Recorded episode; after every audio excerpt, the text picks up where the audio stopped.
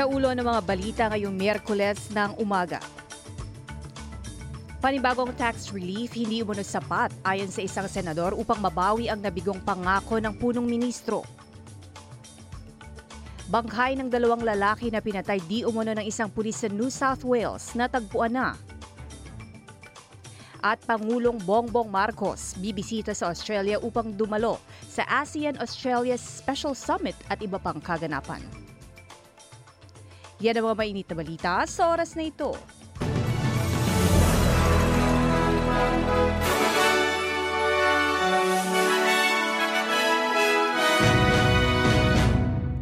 Sa detalye ng mga balita, naipasa na sa Senado matapos maipasa sa lower house ang naamendahang Stage 3 tax package ng labor. Ito ay mangangahulugan na ang mga Australianong kumikita ng mababa sa $150,000 ay makakatanggap ng malaking tax cut. At ang mga kumikita ng mahigit sa $150,000 naman ay makakatanggap ng mas mababang tax. Ngunit ayon sa opposition senator na si Jane Hume, na habang pasasalamatan ng mga Australiano ang panibagong tax relief na hatid ng pamalaan, hindi ito sapat upang mabawi ang mga nabigong pangako ng punong ministro Anthony Albanese. Aniya inakusahan ng kasalukuyang pamalaan ng koalisyon ng pagharang sa tax relief upang mas makakuha ng suporta bago pa man ang Dunkley by-election sa Victoria. Well, I think the people of Dunkley would be grateful for anything that is in their pockets right now because, quite frankly, they've seen their disposable income going backwards in the last 18 months. That doesn't necessarily mean that there is support for the lie that the Prime Minister and the Treasurer told more than 100 times since the election. And uh, you know, while I know that Australians who are doing it tough right now will appreciate whatever money can go into their pocket, as little as it is, potentially only $15 a week, is that really enough to buy the Prime Minister's integrity back? I don't think so. Sa ibang ulat naman, natagpuan na ang mga bangkay ng dalawang nawawalang lalaki isang linggo matapos umano silang pinatay ng isang pulis sa New South Wales. Nagbigay ng impormasyon ang pinaghihinalaang pumatay na si Senior Constable Bo Lamar Condon sa pulis upang mahanap ang mga katawan ng lalaki.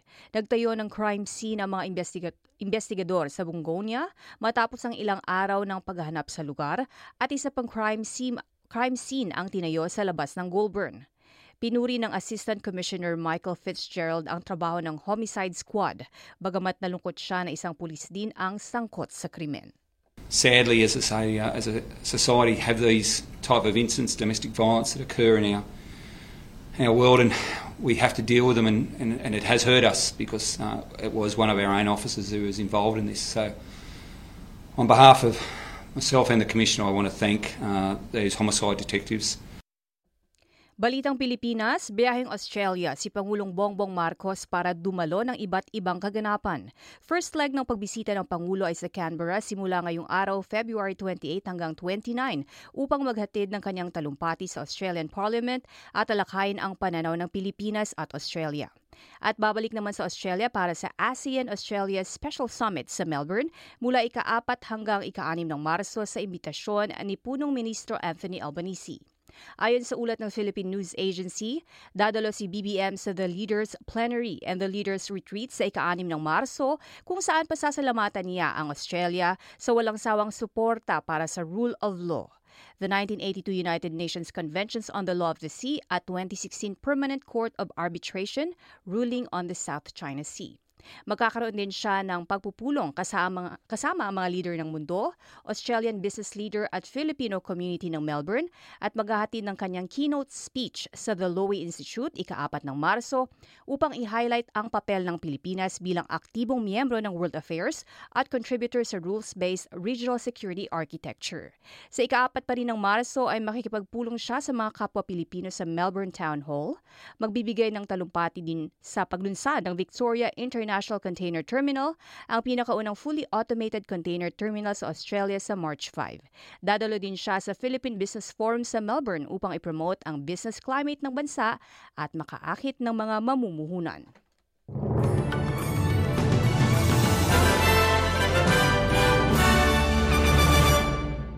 Sa iba pang ulat, aakyatin ng isang grupo ng mga magkaibigan ang Mount Everest upang makalikom ng pera para sa First Nations Mental Health and Healing Center.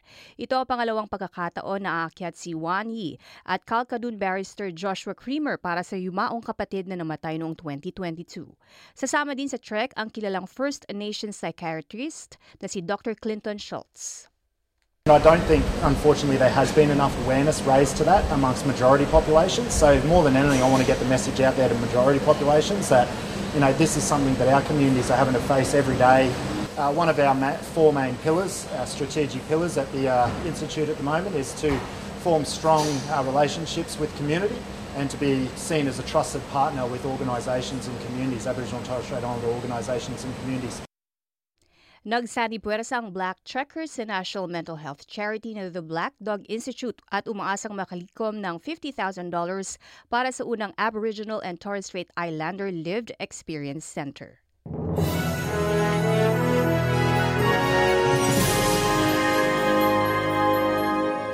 At sa balitang sports, sa larong tennis, balik aksyon si Daniil Medvedev sa Dubai Championships matapos ang isang buwang pagkatalo sa Australian Open Final. Wagi siya laban kay Alexander Shevchenko sa score na 6-3, 7-5. Wagi din sa apat na diretsong set si Medvedev at haharap naman laban kay Lorenzo Sonego sa susunod na round ng labanan. Sa palitan ng salapi mula sa Bangko Sentral ng Pilipinas, ang isang US dollar ay maipapalit sa 56 pesos, habang isang Australian dollar ay katumbas ng 36.62 pesos. Ayon naman sa Reserve Bank of Australia, ang isang Australian dollar ay katumbas ng 65 US cents. At sa lagay ng panahon ngayong Miyerkules sa Perth, bagyang maulap at 30, Adelaide maulap din at 33, ganun din sa Melbourne 37 degrees, Hobart aambon at 31, Canberra mag- bagyang maulap at 32, ganun din sa Sydney at 29, maaraw din sa Newcastle at 31, ganun din sa Brisbane at 30, sa Cairns uulan naman at 32 at sa Darwin uulan din at 32. Yan ang mga mainit na balita sa oras na ito. Ako si Claudette Centeno.